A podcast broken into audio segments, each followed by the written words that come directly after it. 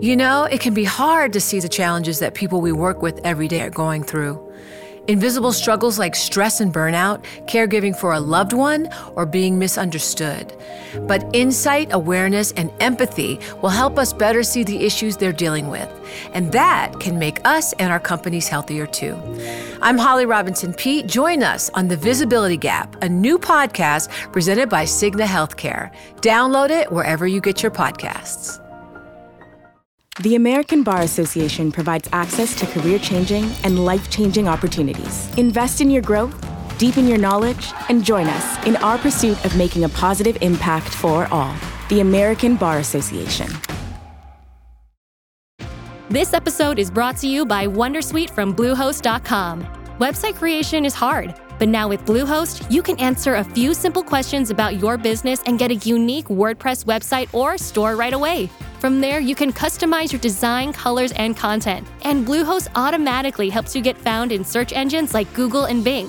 From step-by-step guidance to suggested plugins, Bluehost makes WordPress wonderful for everyone. Learn more at bluehost.com/wondersuite.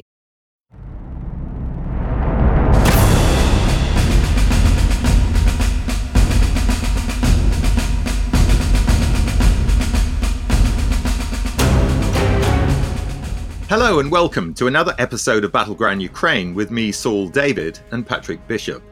The big news this week is that Ukraine continues to make important gains on the battlefield, particularly south of Bakhmut and in western Zaporizhia, and also to degrade Russia's defensive capability in Crimea as part of a wider strategy to wrest back control of the northern Black Sea.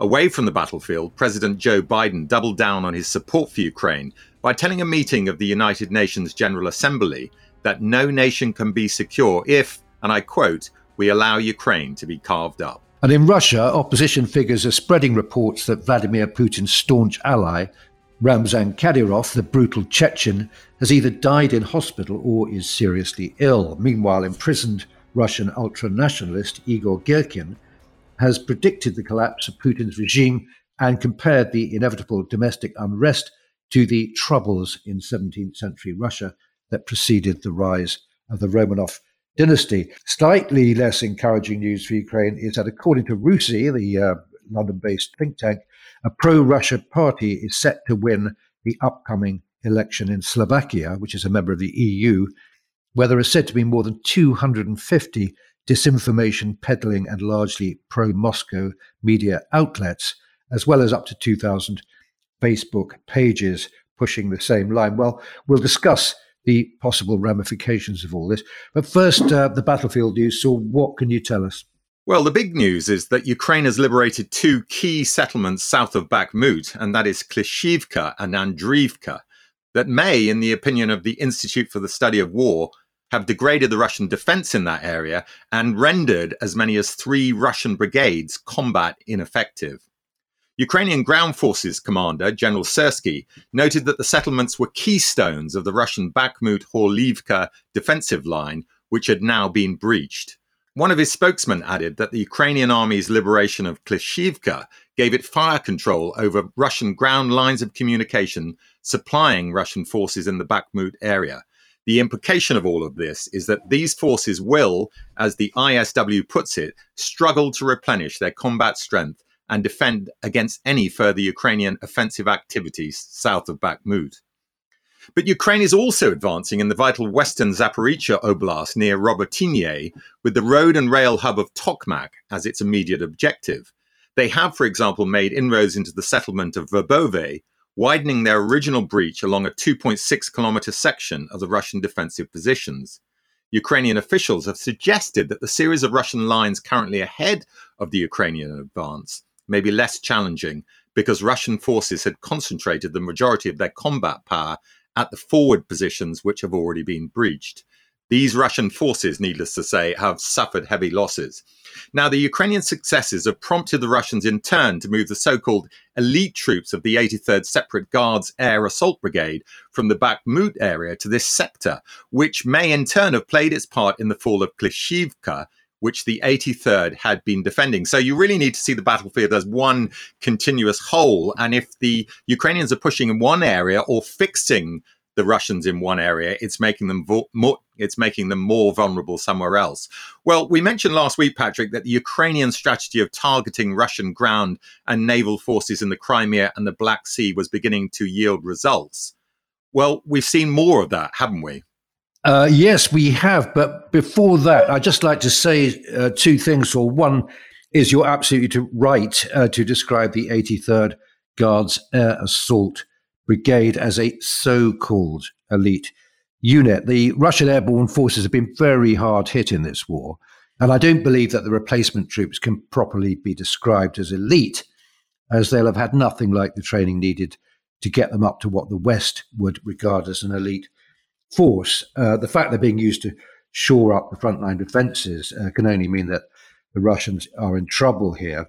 Uh, second, I just want to reference a video that we were alerted to by a listener, Carl Larson, uh, which shows very starkly the reality of the front lines around Bakhmut. This is from the Ukrainian perspective. Uh, Carl served with the International Legion of Ukraine Volunteer Force, and the action was shot on a helmet mounted GoPro by one of the fighters a few weeks back, and it tracks an incident when a small squad of Legionnaires uh, mounted in a vehicle run over a Russian mine. Now, you really ought to look at it. It's quite extraordinary as the action is then intercut with a view uh, from a Russian drone. I can't read out the, the whole line here, but if you search Mad Dog Team or Team Kilo hitting mine near Bakhmut on YouTube, it will come up. It makes for very dramatic and rather disturbing viewing. Anyway, thanks for that, Carl. Well, back to the Black Sea. According to the news outlet Ukrainska Pravda, which got close links with the uh, Ukrainian Security Service, the Ukrainian Security Service, the SBU, and the Ukrainian Navy conducted a unique special operation that destroyed a Russian S 400 Triumph air defense system near Yev Patoria in uh, Crimea on the 14th of September. Now, these, of course, are very, very important. These these are sort of anti-missile missiles, so they're crucial to the air defences uh, of Crimea. Now, what happened was that they, they fired off a load of drones, 11 drones. All of them were shot down, but that was really to, to degrade the Russian air defences, opening the way for the firing of two uh, Neptune anti ship missiles. Now, these destroyed this S400 battery, and they cost an enormous amount of money. This is $625 million worth of kit. And of course, it's the second strike on uh, an S400 uh, in recent weeks. Uh, the last one you remember we were talking about last week was carried out by a uh, Storm Shadow, British supplied Storm Shadow cruise missile. So this leaves the, well, the Crimea, more specifically the, the Black Sea fleet, hugely exposed. Now, at the same day, there were some su- successful naval drone strikes against two Russian patrol ships actually at sea in the, in the southwestern quarter of Black Sea. Corvette was, was very damaged, and this was near the entrance to Sevastopol Bay. I think we've decided to revert to Sevastopol, haven't we? So we'll be talking about that later. We've had a response about uh, our pronunciation, which is quite amusing. Anyway, so all this will actually help the uh, Ukrainians greatly on the on the grain export front, uh, which is already improving. Actually, there've been a number of sailings through the Black Sea maritime corridor in recent weeks. Now, just a quick further reference to um, what's coming out of Russia. Bad news uh, in terms of state propaganda terms. There's a former deputy commander of the Southern Military District, a Lieutenant General Andrei Gurulev, who is also a, a deputy in the Duma now he's uh, he's quite been voluble in the past, I believe, but he he's published a telegram message that condemned lying in the Russian military communiques, and also lamenting the damage that Ukrainian air defenses are inflicting on Russian helicopters, along with a lot of that other stuff. So, what do you make of uh, Gurulev's comments? Well, they're odd, really, aren't they? It's more of the same to a certain extent. I mean, Gurulev, after all, was the man who leaked the audio message from Major General Ivan Popov, the former commander of the 58th Combined Arms Army, who was sacked after complaining about a lack of support for his troops. Now, Popov apparently was very popular, so this didn't go down very well with his men, and they are the the troops who are defending chiefly in the western Zaporizhia area, this crucial battlefield area. But the point about more effective Ukrainian air defenses negating Russian attack helicopters is significant, I think, Patrick, because of course, those attack helicopters were being used against the armor that was used at the start of the counteroffensive, where we go back a month or so ago. Uh, and this significance, i.e., the fact that they can't use the attack he- helicopters in quite the same way, but might become even more relevant if Ukrainian commanders decide to deploy their armored reserves, including, of course, Abrams tanks, which apparently they're just getting delivery of now after they've broken through the main Russian defensive lines. And that, of course, could be imminent.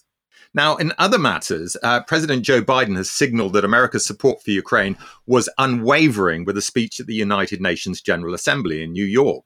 He said that no nation can be secure if, and I quote, we allow Ukraine to be carved up and of course, all of this is an attempt to rally international support for Kiev's effort to repel Russian aggression, as we know.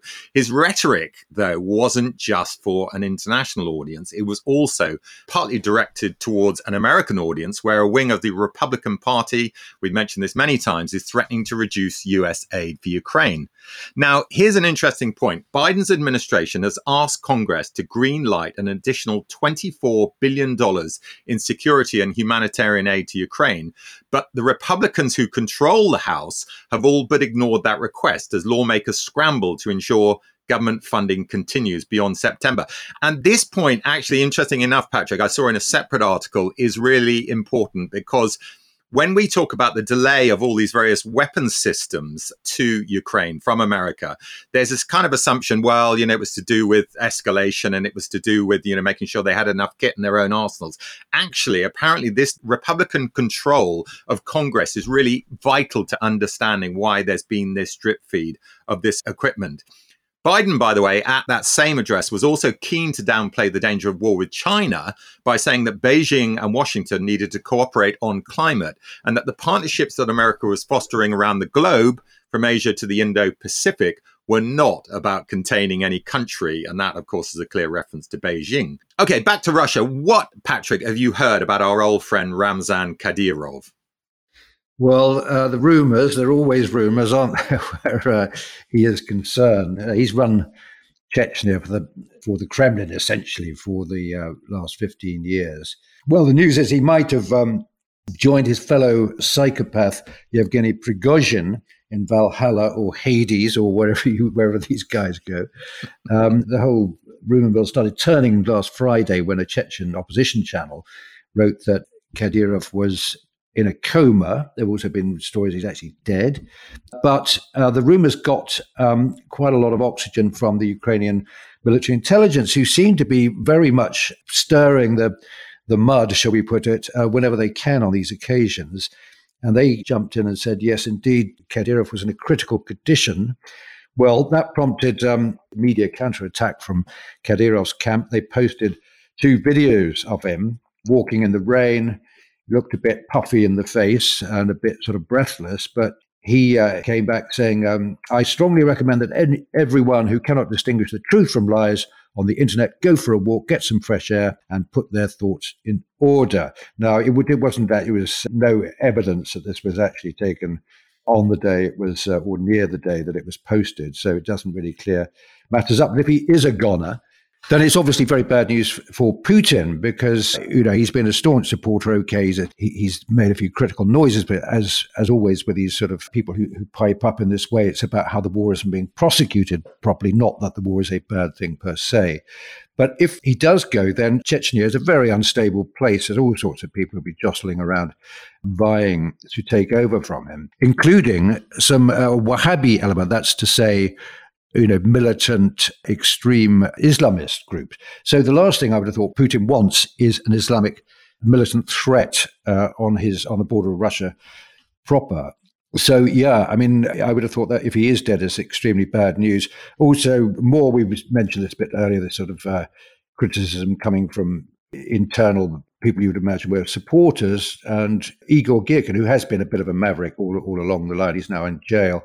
But his lawyer put out a statement from him saying that uh, The Kremlin's basically in deep doo doo. The what he calls the bureaucratic oligarchic system is on the point of collapse. It was his duty, Girkin said, to actually point this out to other patriots like himself and to start seeking around for a suitable alternative. Well, I would have thought this was um, pretty dangerous talk from Girkin. Um, he's in a jail. He's he's uh, completely vulnerable to whatever Putin wants to do to him. But once again, a sign that you know that the real threat to the Putin regime is coming from the ultra nationalists at this point, not from any sort of you know liberal democratic reformists. Yeah, and, and the other important bit of news away from the battlefield, Patrick, slightly alarming this uh, as far as the Ukrainian c- camp is concerned, is that in Slovakia, there's a possibility that some pro Russian elements may actually take power. Now, if you go back to Russia's full scale invasion in February 2022, Slovakia was fully committed to defending Ukraine's sovereignty. And per capita, it has been since then one of Kyiv's staunchest supporters and was one of the first NATO countries to deliver fighter jets. Now, you know, just to stress the point, it's not only a member of the EU, it's also a member of NATO. But if the polls are correct, the likely winner of the country's general election on the 30th of September is Robert Fico, a man who praises Moscow and models himself on Viktor Orban, the far right authoritarian leader of neighboring Hungary, another maverick from within the EU.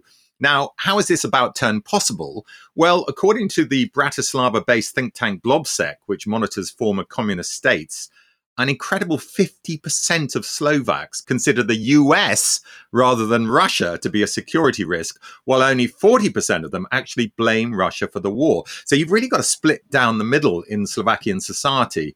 Almost three quarters, uh, and so maybe it's not such a big split, consider Russia their brother nation and are bought into the idea of a Slav brotherhood. Current President Zuzana Čaputová, an environmental activist and lawyer who was really representative of the pro Western faction within Slovakia, blames a pro Russian information storm for this assault on good government. Now, if you're an optimist, uh, you might think that elections campaigns in Slovakia often produce dramatic last minute swings, so that could happen. And even if Fico does win, he might be persuaded by other members of the EU to moderate his pro Russian position. But of course, the opposite could also be the case.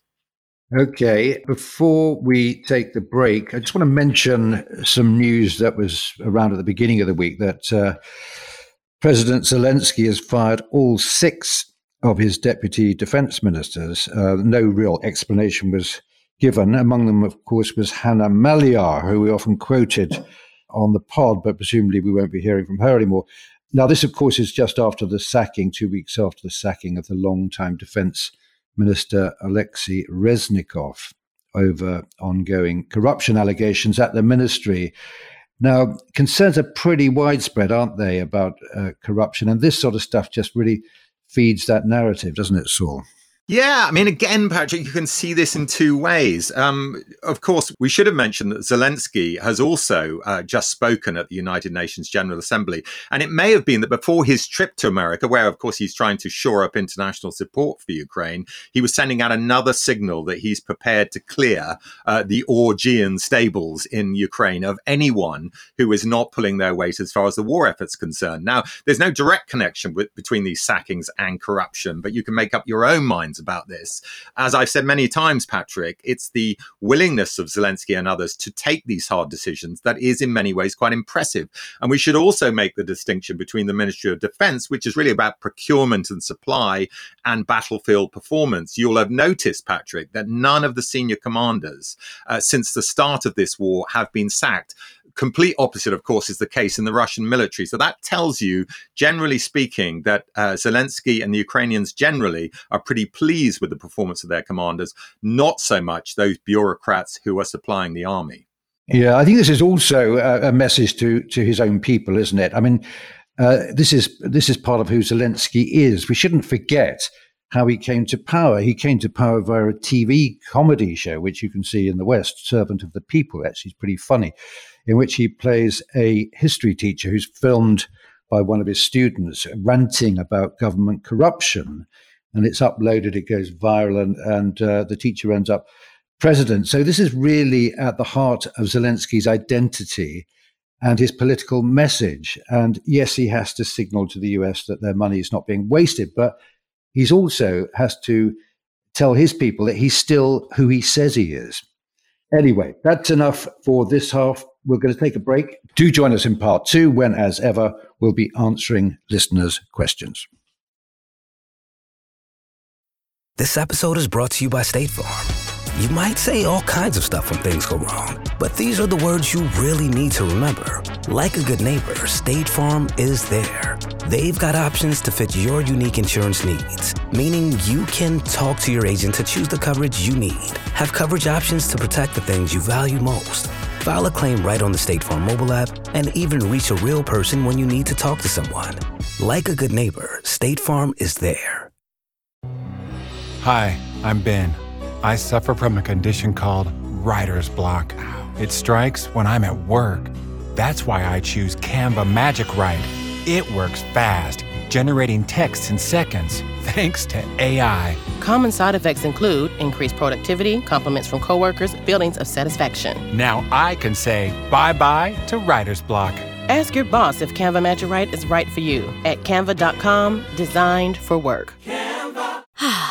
Spring is a time of renewal, so why not refresh your home with a little help from Blinds.com? Blinds.com invented a better way to shop for custom window treatments. There's no pushy salespeople in your home or inflated showroom prices. Free samples, free shipping, and our 100% satisfaction guarantee can put the spring back into your step and into your home too. Shop Blinds.com now and save 40% site wide. 40% off at Blinds.com. Rules and restrictions may apply.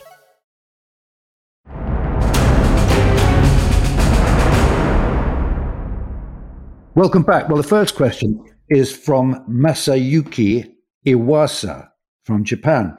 And Masayuki says, since my name is too complicated to say, just call me MK. Well, I think I've given it a pretty good shot there.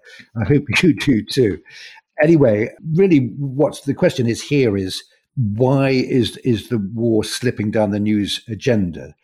The uh, Masayuki says when the conflict started, it was a hit here in Japan uh, IDI as a, as a news item. And now I see more ramen commercials than I do coverage of the war. So, what do you guys think? Does the war need to be known more to the world, or is a news item or two here or there enough? I'd love to hear your opinions. What do you think, Saul? Well, I'm just glad you did the pronunciation, Patrick. Although Masayuki did actually say he was perfectly happy for us to butcher his name, and by us, I think he means me. Um, this message from Masayuki is exactly the reason we're doing the podcast because, of course, it is inevitable that in a lot of Western countries, uh, and I include Japan in that, there is going to be a certain amount of war weariness where it is going to slip off the news agenda. And uh, I can't tell you how many people contact us and say thank you for keeping you know us constantly up to date with what's going on because our normal press outlets aren't doing the same thing. So it's a real shame, though, I have to say, Patrick. Although the only mitigation, I suppose, as far as the Japanese are concerned, is that they're much more concerned with what's happening in the South China Sea and China uh, and Taiwan than they are with Russia. But of course, in our view, everyone should be concerned with what's happening in Ukraine. Well, this seems to be the theme of the week is pronunciation because we got one here from Slavek. Uh, I think I've got that right. It's S L A W E K. I think uh, Slavek would be, would be as it should be said. We were talking last week about you say Sebastopol, I say Sevastopol. He said, I want to drop you a line to say that the English version from years ago was pronounced with a B. And the reason for this, that the Russian alphabet, which is not derived from Latin, in the Russian alphabet, the letter B is pronounced as V. So somehow, somewhere, folks speaking English as their first language ended up translating. Then he's got the uh, Cyrillic for the Black Sea port to Sebastopol. He says, I know this because I'm of the generation when school children in Poland had little choice but to learn Russian at school. As the subject was mandatory. Yeah, we've almost forgotten that now. Now, I'm just going to add something here from Askold, our dear friend Askold Krushelnycky, who says, um, I know that you and Saul try hard to get pronunciation correct. If you're unsure about pronunciation, you can call me anytime to check. Well, thanks for, Askold. So he, he says, um, he gives us a couple of, of tips straight away. There's one that you got wrong earlier, Saul. He says, for Ukrainian and Russian, uh, E I V A N S, the I in Ivan is pronounced as E as in Gumlad, which our non uh, British listeners is a, is a joke about Yorkshire people. They meant to always say Ibar Gum. Uh, anyway, so it's Ivan, uh, not Ivan, as you said earlier, Saul, uh, which is how the Welsh apparently pronounce it. He goes on to say that the MAI in Maidan, i.e., the square in uh, in Kiev, where we were the other day, uh, is pronounced just that, just like that. My, not, he says, like a distraught, alluring maiden waiting to be rescued by a knight of the round table. and then he, he confirmed, yes, it's Sevastopol, not Sebastopol. And he blames early translations of War and Peace for this.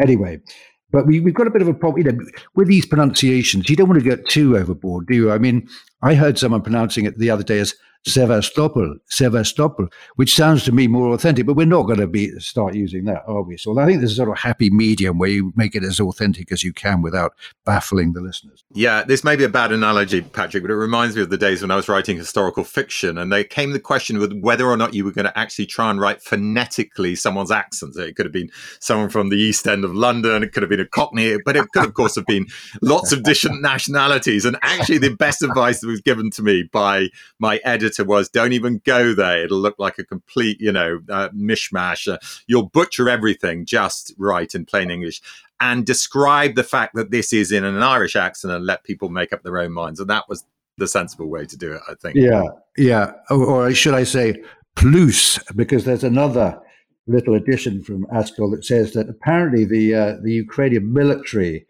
uh, in military speak, on a battlefield, instead of saying Roger or affirmative, you say plus, pronounced that way, plus, P L U S.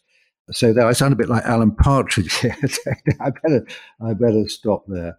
Good stuff. Okay, we've got a good question here from Joachim Zander, uh, who I suspect is probably Dutch, although he doesn't say one way or another.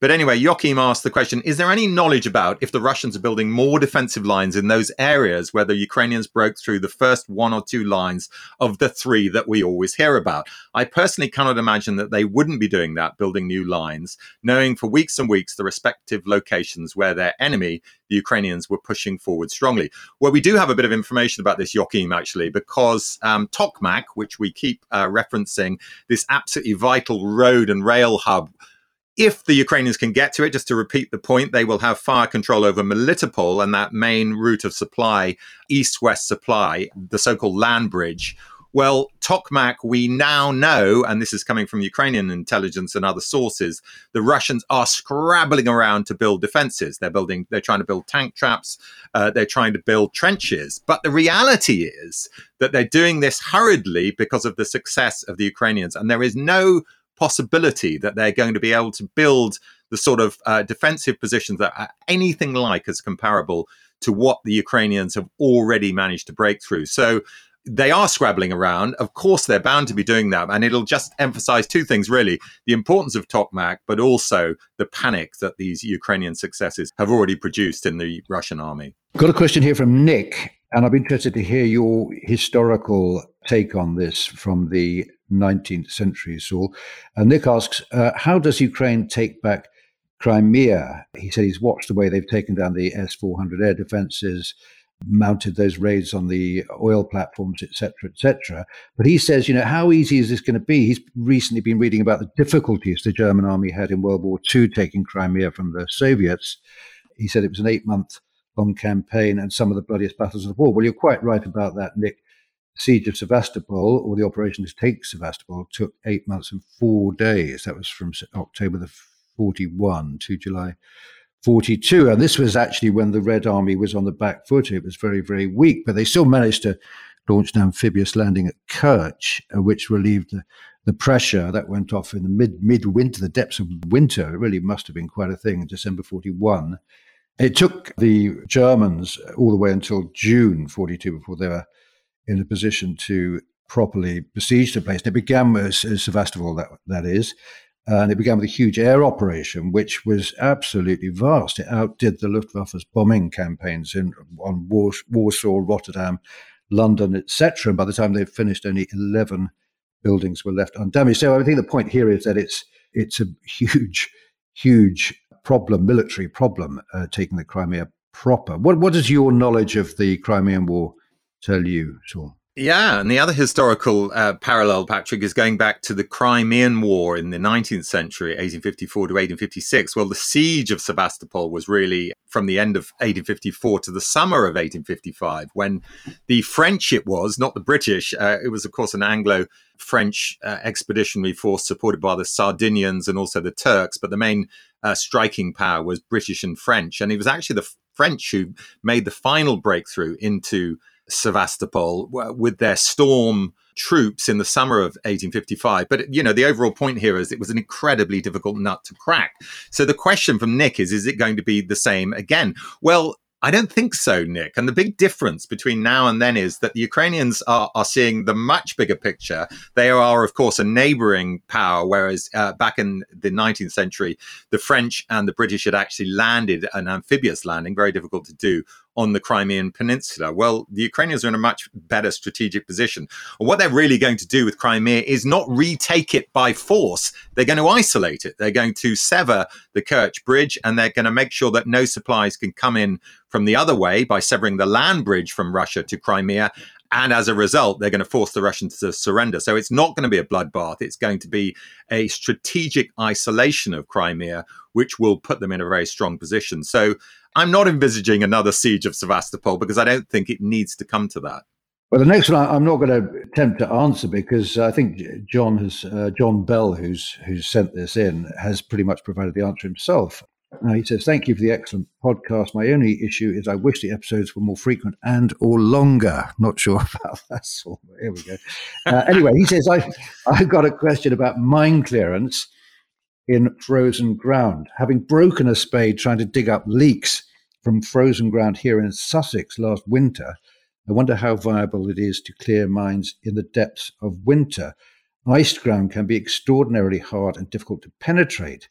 The course of the war suggests the Ukrainians will be needing to pass through minefields for a long time to come. Do you think this will still be possible once winter sets in? Well, I don't, I don't know. Uh, but I, all I would say, conversely, is it makes it equally difficult. I would have thought to plant any more what mines. So that I would have thought the kind of military situation is kind of uh, literally and metaphorically frozen. Got any thoughts on that, Saul? Yeah, we'll go back to the Tokmak uh, question we've just dealt with. And the reality is that the Ukrainians are almost through the, the main belts, the thickest belts of minefields. So it's a question of them planting new ones now. And, and you know, as you say, Patrick, the same argument is going to work both ways. Well, yes, they could do it in the next few weeks, but it, they simply don't have time. And what's what's interesting about the fluidity of the battlefield, or, or the possible fluidity of the battlefield, is that there is a distance between the Russians are defending now and where they are going to try and defend in Tokmak, and you can't lace the whole area with mines. So you've now got to decide where your main new main line of resistance is. Is it going to be close to Tokmak?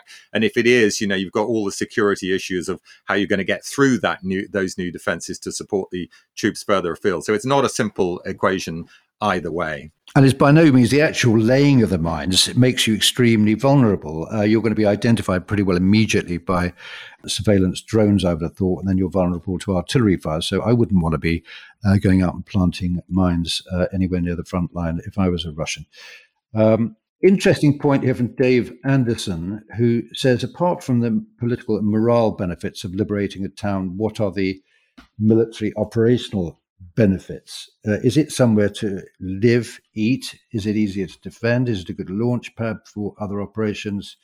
Does that all apply to the small demolished villages too? Well, I'll, I'll just make a few quick points. So I, I think there is a, obviously a, a, morale and political benefit. There's a big symbolic importance attached to Bakhmut, uh, for example.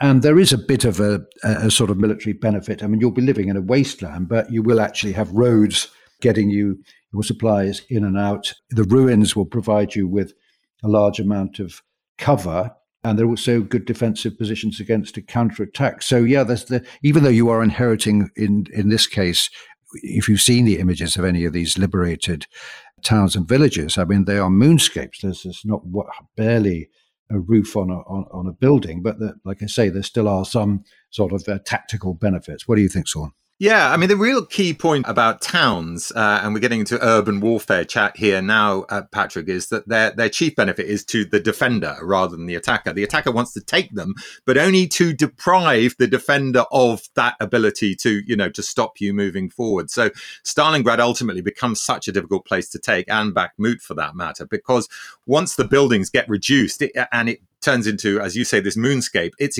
it's much easier to defend than it is actually to attack. So somewhere like uh, Robotyne, for example, is a great defensive position, and once you've taken it, you've basically managed to infiltrate into the strong defensive position of the enemy. So you've got to sort, sort of see it almost in negative terms. It's not of massive value to the attacker per se, apart from the fact that you've actually obviously created a you know quite a sizable wedge into the opposition's defense. And this is particularly relevant in what's happening in Western Zaporizhia, because those towns that you can see that are falling slowly but surely, or those settlements, were keystones to the Russian defensive position. Okay, we've got a question here from Gretchen, and she asked, How is it that a country with a GDP smaller than Italy, and of course she means Russia, is able to prosecute an, an expensive war and also at a time when it's under sanctions? How long can this realistically go on? It just seems, says Gretchen, like there must be a lot of strain in Russia that we don't see or hear about. Patrick, what do you think? It is one of the mysteries of this war, isn't it, Saul? Uh, at the outset, a lot of optimistic noises were made about the effect sanctions were going to have on Russia's ability to maintain uh, its war effort. But here, here we are, you know, all this time later, and it still seems to be going strong. On the political front, there don't seem to be any real impacts on the standard of living of, of ordinary Russians, etc. Certainly not to the point where you're going to get to 1917 uh, uh, when people come out in the streets because basically the war is making their lives uh, unbearable. Now, I'm no economist, but it is it's it's very strange, and I haven't read anything that actually provides an answer. You're absolutely right. Russia's economic performance is is certainly not commensurate with its claims to be a world superpower. It's number 11th. Its GDP is 11th in the world listings, which puts it, you know, just just ahead of Brazil, I think. Now, the main contributor to the economy, actually, uh, to the GDP, should I say, is service. Now, service is a very broad sector, but it, it, it, really is what it what it sounds like. It's people doing things for other people. That fifty-seven percent of GDP comes from that. So it's all internally generated GDP, if you like. It employs astonishing two thirds of the population are, are actually in the in the service sector. But the thing that actually makes them their money is oil and gas. Now that that uh, provides 17.17% of GDP. And I think that's where the, perhaps the key to the whole thing. That's where the, the, these oil exports, which seem to have been able to circum uh, oil and gas exports, energy exports, we seem to have been able to circumvent sanctions very successfully with customers in what we used to call the third world, uh, China, India, Africa, uh, etc. I mean, they, they get they keep the cash flowing, and that's very, very essential to keeping the population happy. So I think that there is quite a lot of sort of fat still left there. And certainly in terms of a political uh, effect, sanctions uh, still really haven't uh, come into play. But having said all that, you know, there is no growth in Russia. There's minus growth in, in Russia. It's uh, down minus 6% this year. So in time, hopefully it won't come to that, but in time, if the war does continue for a considerable period to come, then inevitably it must do something uh, to dramatically reduce their ability to wage war. Okay, I've got one here, a bit of a blast from the past, which is from Richard Appleby, uh, who says, uh, I'm interested in the medical support to the Ukrainian military. There's hardly any reporting on this. Presumably, the government's PR people think it's too risky. Now, he says recent conflicts in Iraq and Afghanistan saw massive advances in military medical abilities. And I wonder if this progress has been continued with this conventional war. He's asking, how do they casevac without air superiority? How are military casualties integrated into the civilian system? Now, I think we're not really in a position to answer that today, but it's something we're certainly going to be looking at. It is a fascinating part of the war. But I just have to say, I too know uh, Dr. Appleby. We first met in Afghanistan in 2008 when he was an army doctor, and we met again about seven or eight years later when I was having a rather embarrassing operation done on my rear end in the Chelsea and Westminster Hospital. I was lying face down on the operating table when the doctor asked me whether I was the same Patrick Bishop who'd been in forward operating base Inkerman. That'll ring a bell for, for you, Saul. Uh, 10 miles up the Helmand River from Sangin in southern Afghanistan in the summer of 2008. So um, I replied that indeed it was. And so while Richard got on with his work, we had a fascinating conversation about our time in Fob Inkerman, which the nurses found hilarious. so I should say I was only there a few days, and Richard was there for a, a, hell of a long time. But it was it was a pretty grim place to be. Well, good to hear from you again, Richard. As I say, this is something we'll be looking at, so uh, stay tuned. Yeah, and just an added bit of detail on that, Patrick. I mean, I, I read a statistic a couple of days ago. I mean, I, and we should mention that Zelensky, when just before he spoke in New York to the United Nations General Assembly, went to see a lot of uh, victims from the Ukrainian war, that is, Ukrainian servicemen who are being treated for their injuries in America, and a lot of them are limbless. And apparently, something like 50,000 uh, Ukrainian soldiers have lost one or more limbs, which tells you two things, of course. One, that the casualties have been very heavy, but two, that an awful lot of people are surviving the type of wounds that would have killed people in earlier conflicts. And that, without question, is partly down to these improved uh, medical protocols that were honed during Afghanistan and Iraq. That's a really interesting contribution, Saul. We'll, we'll be returning to that. Well, anyway, that's enough for us this week. Do join us on Wednesday for the final part of our travelogue when we're reflecting on it all from the Polish city of Krakow. And then, of course, do come back on Friday when we'll be having another deep dive into the week's news. Goodbye. I'd like to just add on a personal note that pretty much since we started the Ukraine element of the Battleground podcast, I've been getting daily messages from my mum, Cherry, uh, giving me pointers about news stories and anything relevant to Ukraine.